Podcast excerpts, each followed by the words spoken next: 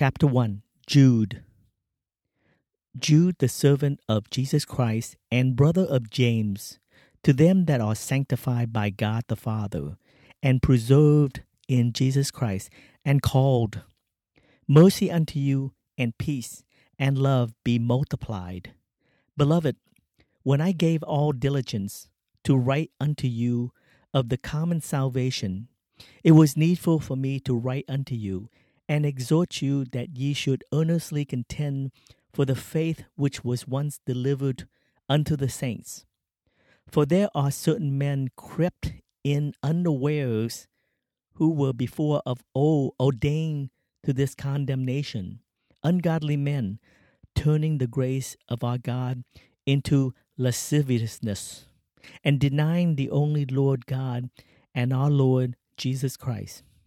I will therefore put you in remembrance, though ye once knew this, how that the Lord, having saved the people out of the land of Egypt, afterward destroyed them that believed it not. And the angels which kept not their first estate, but left their own habitation, he hath reserved in everlasting chains under darkness unto the judgment of the great day, even as Sodom and Gomorrah and the cities about them in like manner, giving themselves over to fornication and going after strange flesh, are set forth for an example, suffering the vengeance of eternal fire. Likewise, also these filthy dreamers defile the flesh, despise dominion, and speak evil of dignities. Yet Michael the archangel, when contending with the devil, he disputed about the body of Moses, does not bring against him a railing accusation, but said, The Lord rebuke thee. But these speak evil of those things which they know not.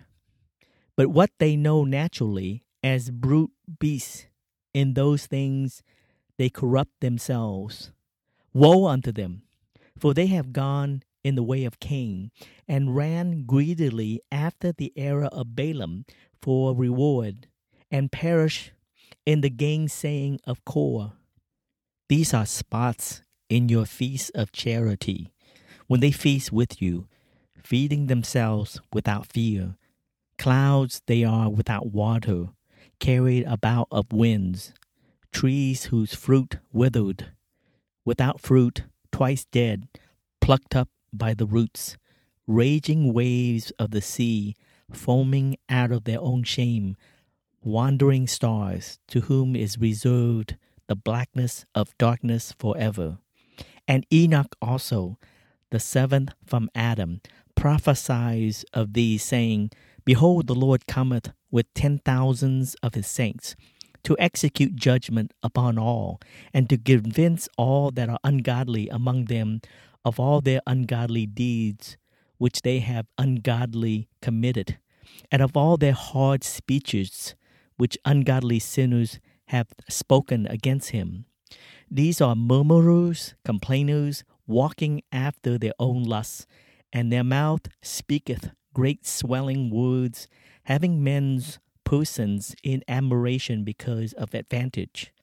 But, beloved, remember ye the words which were spoken before of the apostles of our Lord Jesus Christ, how that they told you there should be mockers in the last time, who should walk after their own ungodly lusts.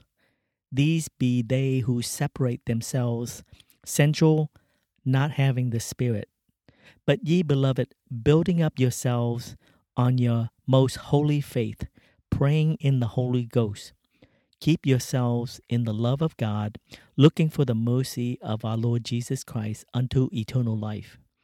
And of some have compassion, making a difference, and others save with fear, pulling them out of the fire, hating even the garment spotted by the flesh.